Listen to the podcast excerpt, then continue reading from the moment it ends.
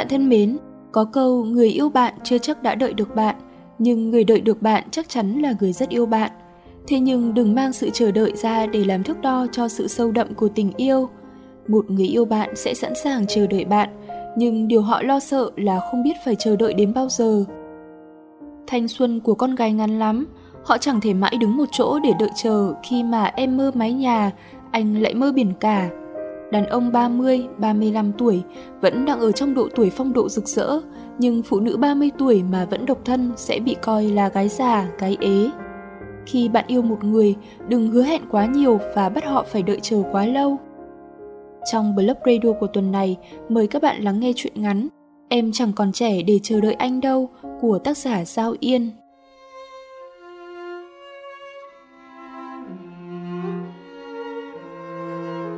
Những vạt nắng màu vàng đồng đành trải trên giải thường xuân trước nhà, bầu không gian vừa cổ kính lại vừa dung dị.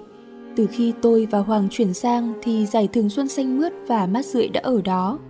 Con đường dẫn vào chỗ tôi đang đứng khá tịnh mịch, bởi xung quanh chỉ có vài ba căn hộ nằm cách xa nhau. Những cánh hoa bằng lăng màu tím dọc hai bên vẫn lác đác rơi vào mùa hè, thi thoảng gió thổi qua làm cánh hoa bay lả tả khắp nơi. Tôi thường đi bộ trên con đường này vào buổi chiều chập choạng và đứng ở góc cuối cùng, nơi rẽ ra đường chính để đợi anh. Tôi chưa từng nghĩ sẽ có lúc chúng tôi cũng rẽ sang hai hướng và lạc nhau như vậy. Mấy bộ quần áo, sách vở và đồ dùng suốt mấy năm qua được sắp xếp gọn gàng trong vali. Tôi muốn trả lại anh và cả cho tôi một cuộc sống hoàn toàn không vương vấn hình bóng của người kia. Đây là nơi đầu tiên khi Hoàng ôm chầm lấy tôi và bảo Anh đã thực hiện được mơ ước thứ nhất của mình rồi. Anh như đứa bé khi khoe về căn nhà được sơn màu trắng nằm ở ngoại ô thành phố. Ban công được trồng đầy hoa và chiếc xích đu đặt dưới cây hoa hòe, nơi anh có thể nhấm nháp cà phê và đọc sách buổi sáng. Tôi nhìn thấy trong đôi mắt màu hổ phách lấp lánh niềm hăng say và đam mê cháy bỏng. Hoàng không thuộc về tôi, anh thuộc về những ước mơ cao vợi và những chuyến phiêu lưu biển biệt. Tôi từng yêu anh như yêu một cánh chim tự do giữa bầu trời. Mãi đến bây giờ tôi mới nhận ra cuộc đời là một cuộc rong ruổi mà Hoàng chưa từng có ý định chọn tôi là điểm dừng chân cuối cùng. Tôi biết yêu anh sẽ mệt mỏi và cô đơn, phải nhẫn nại và bao dung. Thế nhưng tôi không một lần nào nghĩ sẽ buông tay như thế này. Có tiếng gió thổi xào xạc làm nhánh cây va đập vào cửa sổ. Tôi nhìn ra không gian bên ngoài ô cửa ấy. Căn nhà được Hoàng sử dụng nhiều kính để tạo cảm giác rộng rãi và đón ánh sáng tối đa. Những ngày đẹp trời với mây trắng, nắng cao sẽ rất dễ chịu. Tuy nhiên khi trời bắt đầu chuyển sang trưa thì tôi thường phải kéo rèm để che bớt ánh nắng gắt gỏng dọi vào. Nếu thời tiết xấu hơn một chút, mưa rông hoặc có sấm chớp thì không khí thật buồn tẻ, thậm chí là ảm đạm. Tôi ghét cảm giác một mình chống chọi vào những ngày như thế. Thông thường tôi sẽ nhấc điện thoại gọi anh để biết mình vẫn còn ai đó bên cạnh. Hoàng sẽ hỏi tôi đang làm gì, cứ khóa cửa lại và ngồi đọc sách. Vài hôm nữa anh về. Thì thoảng điện thoại rung lên một hồi chuông vô cảm, dài và rồi im bặt. Tôi đặt chìa khóa lên bàn, những tấm ảnh chụp chung của chúng tôi đã gỡ xuống và căn nhà đã trở lại vẻ nguyên sơ của nó. Hoàng bảo tôi đưa ra sân bay, nhưng tôi nghĩ sẽ không đợi đến lúc đó. Tôi đứng dậy và bước ra ngoài. Lần cuối, có lẽ sẽ chẳng bao giờ tôi trở về và đứng ở nơi này. Dưới những dây thường xuân xanh mướt và dàn hoa có đủ màu sắc rực rỡ. Có tiếng bước chân và cánh cổng màu trắng khẽ mở. Anh mệt mỏi nhìn tôi. Ở lại đi. Hoàng áp hai bàn tay tôi vào má anh, cỏ má với nước da rám nắng, gầy gò còn lấm tấm bụi đường làm đau tôi, hoặc vì vô tình anh xít quá mạnh. Anh nghỉ ngơi đi, em đón taxi ở đầu đường cũng nhanh thôi. Anh nâng gương mặt tôi lên sát mặt anh, hơi thở đàn ông thân thuộc khiến tôi choáng ngợp. Đợi anh thêm một vài tháng nữa thôi. Tôi mỉm cười, chưa lần nào tôi thấy lòng mình nhẹ nhàng trước lời hứa hẹn của Hoàng đến thế. Vì đã lâu rồi, những năm học từ cấp 3 rồi lên đại học, 7 năm yêu nhau, tôi yêu anh bao nhiêu thì cũng hiểu anh nhiều như vậy. Không phải bây giờ mà là sau này nữa, Em chẳng thể dùng cả đời để đợi anh được đâu.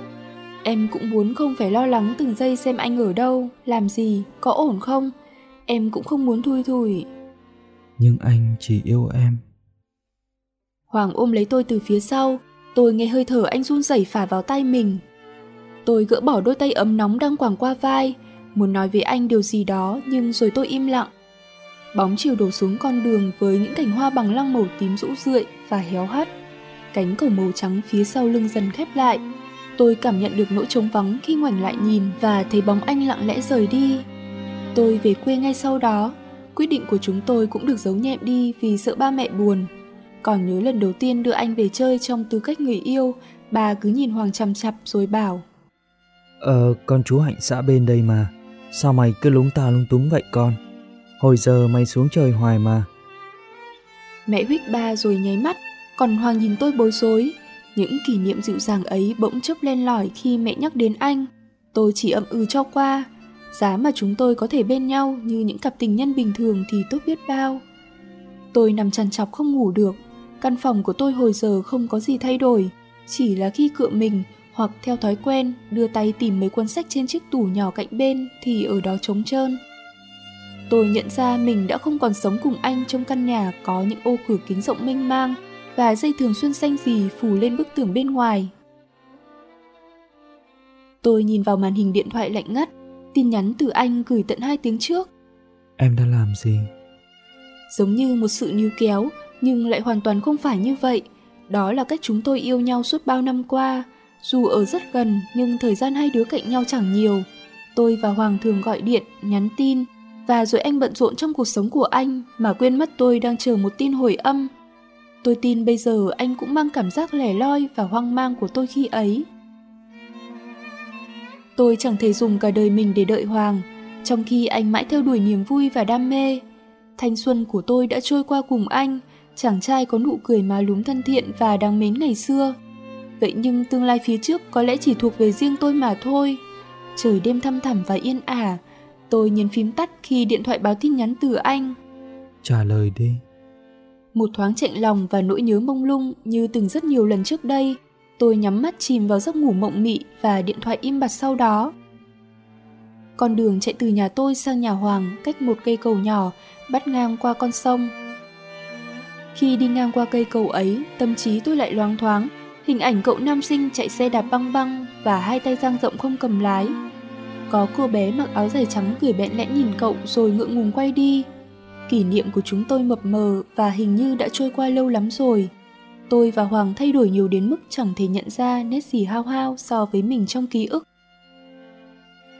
Phía dưới cầu là bãi cỏ nhìn ra lòng sông hơi nông với những hòn sỏi thô kệch trồi lên bề mặt. Mùa hè ở đây bao giờ cũng oi ả và nguồn nước cũng cạn kiệt đi một vài cây cao mọc thưa thớt phía bên kia sông, phủ xuống bóng mát đơn lẻ và buồn bã. Trong quá vãng xa xôi của tôi là hình ảnh đồng cỏ xanh mướt trải dài và dòng sông màu ngọc bích trôi yên bình. Phía trên cao là bầu trời phẳng lặng. Tôi chưa bao giờ ngồi lại một mình và cảm nhận khung cảnh điều hưu như vậy. Chúng tôi thường hẹn nhau ở đây vào mỗi trưa hè để học bài thi. Hoàng sẽ kéo tôi ngồi bệt xuống và hai đứa nhìn trời đất bao la, Đôi khi anh gối đầu lên chân tôi và hát vu vơ một bài nào đó anh thích. Hoàng hay đến trễ 10 phút vì ngủ quên hoặc mải chơi trò gì đó với nhóc em bên nhà. Và tôi đợi, dù giận dỗi hay cau có thì tôi vẫn cứ ngô nghê ở đó. Anh bảo hãy đợi vì chắc chắn anh sẽ đến thôi. Đến bây giờ thì tôi không thế nữa. Tình yêu của hai đứa êm ả và giản dị, thì thoảng cãi cọ, đôi lúc giận hờn và than vãn. Hoàng là kiểu đàn ông đặt hoài bão lên trên hết. Anh có quá nhiều khát khao mà tôi chỉ là một trong số đó. Có lẽ đó cũng là lý do tôi nhiều hơn một lần thấy tủi thân và cô đơn khi bên anh. Chẳng thể phủ nhận anh là một người giỏi giang và có trí tiến thủ. Nhiều người vẫn bảo chỉ cần yêu một người như anh cũng đủ cho mình về sau có chỗ dựa vững chắc. Tôi cũng nghĩ vậy. Tôi chưa lần nào mảy may nghi ngờ những điều tốt đẹp anh có thể mang đến. Tôi cũng tin anh là một người đàn ông tử tế, ít nhất là trong thời gian chúng tôi yêu nhau. Nhưng tình yêu và trái tim của người con gái cần nhiều hơn thế.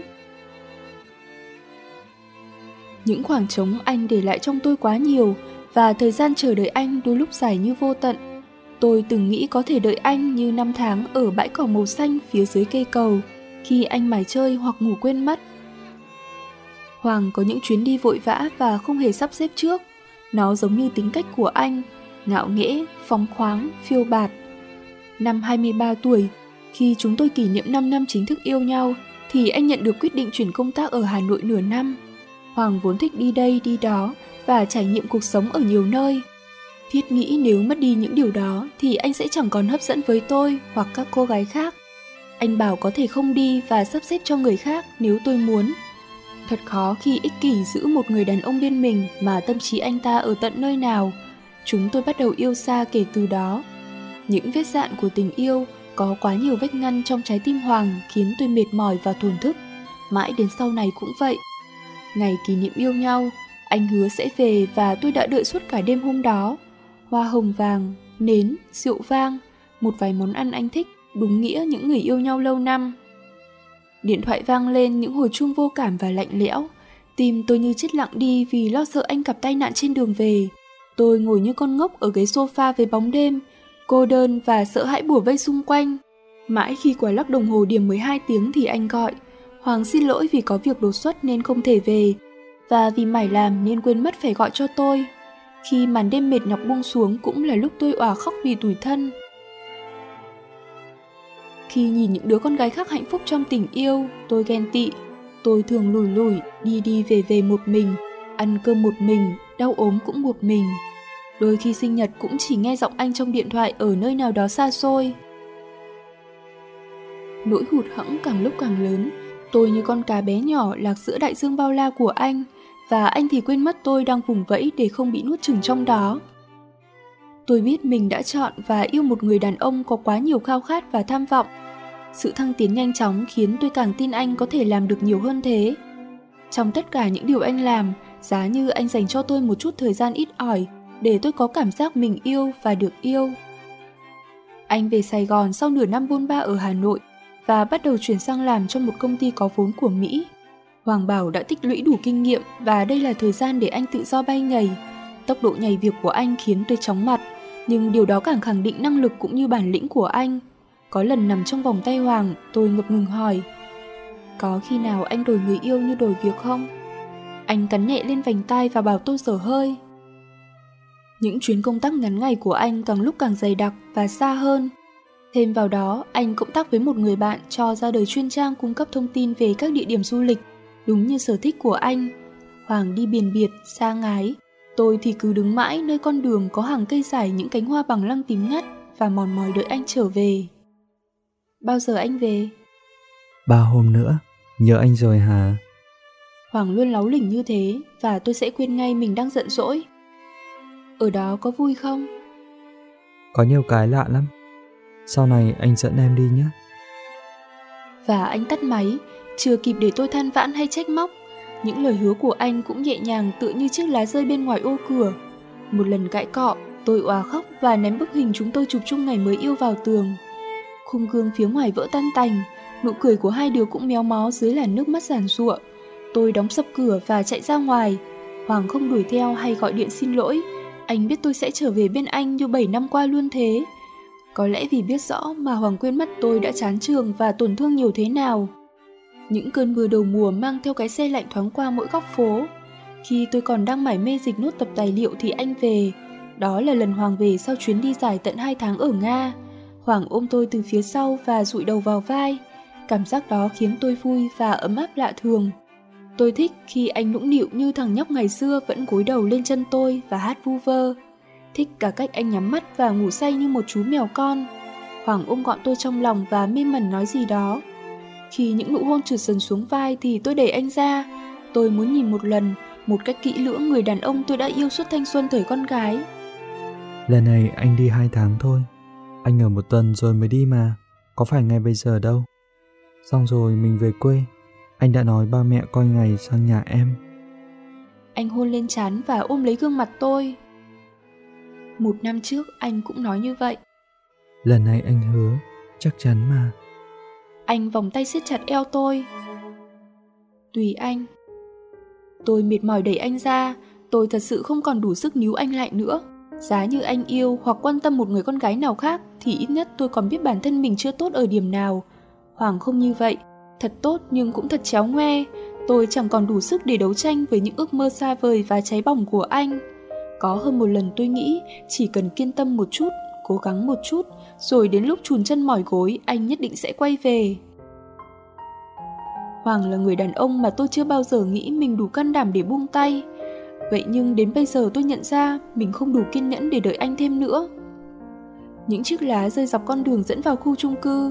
Đây là nơi tôi ở khi mới ra trường và trước khi chuyển đến căn hộ của anh. Mọi thứ vẫn không khác đi nhiều. Phía trước ban công tôi đặt mấy chậu xương rồng nhỏ xíu trông đẹp mắt. Xương rồng gai góc, khô khan nhưng mãnh liệt. Vẻ đẹp hoa xương rồng vừa bình dị lại vừa rực rỡ. Tôi chạm nhẹ ngón tay lên những mũi gai chĩa ra. Chúng chích vào làm tay đau điếng. Không hiểu vì tay đau hay vì tim đau mà nước mắt không dưng trào ra. Anh chỉ đi lần này nữa thôi, Du à. Anh đứng trước mặt tôi, trông gầy và hốc hác hơn một tuần trước. Đôi bàn tay rắn giỏi nắm chặt lấy tay tôi như nài nỉ. Có phải đây là lần duy nhất tôi thấy anh tiểu tụy đến thế? Những vệt màu cũ kỹ của chiều tà vắt lên tâm hồn chúng tôi nỗi buồn trống rỗng. Tôi nghe giọng mình lạc đi vì nước mắt. Anh có dám nói sau này sẽ không đi nữa? Em thấy mệt mỏi và cô đơn lắm. Có lẽ anh chưa từng nghĩ trong những lần anh vui vẻ nơi này nơi kia thì em ở đây, đợi chờ và lo lắng. Anh xin lỗi. Thì cũng thay đổi được gì đâu. Anh vòng tay ôm lấy tôi, đó cũng là cái ôm cuối cùng của hai người từng nghĩ sẽ yêu nhau mãi mãi. Tôi không quay lại nhìn khi cánh cửa khép lại và tiếng bước chân anh mỗi lúc một xa hơn. Cuối cùng chúng tôi vẫn cố chấp giữ nguyên chọn lựa của mình. Anh chọn khát khao và hoài bão, đam mê và những chân trời phiêu bạt. Tôi chọn dừng lại và rẽ sang hướng khác không anh, như những ngày qua chưa từng có anh kể bên. Trải lại cho nhau những bình yên vốn có, những điều ngô nghê vụng dại, những kỷ niệm tinh khôi ngày nào. Con đường phía trước bây giờ thanh thang quá, mà tôi thì đã đến lúc thôi bấu víu mà phải tự bước đi một mình. Phía trên cao những áng mây đuổi nhau trôi bồng bềnh, tạo thành vài hình thù ngộ nghĩnh. Chiếc máy bay lao vụt qua trên nền trời xanh biếc, Tôi mỉm cười, biết đâu trong đó có mang theo người tôi yêu dấu đến với nơi mà anh ước mơ. Nếu cần có lúc buông tay để biết điều gì là quan trọng nhất với mình, với người, thì tôi nghĩ chính là lúc này. Điều cuối cùng tôi nói với anh chỉ là, Em chẳng còn trẻ để đợi anh mãi đâu.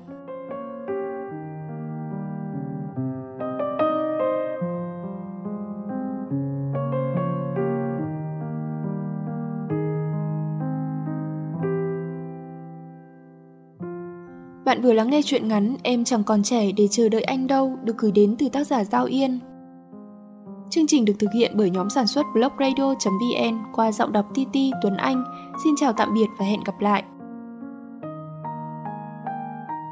Nếu yêu thích Blog Radio, các bạn đừng quên nhấn nút like, share và để lại bình luận cảm nhận của mình nhé. Mời bạn gửi những tâm sự sáng tác của mình đến chương trình bằng cách truy cập vào website blogradio.vn, đăng nhập và gửi bài hoặc gửi tới địa chỉ email blogradio.vnnplus.vn. Các chương trình của Blog Radio được phát tại website blogradio.vn và kênh youtube.com gạch chéo yêu Blog Radio. Đừng quên ấn đăng ký và nhận thông báo để không bỏ lỡ những chương trình mới nhất nhé.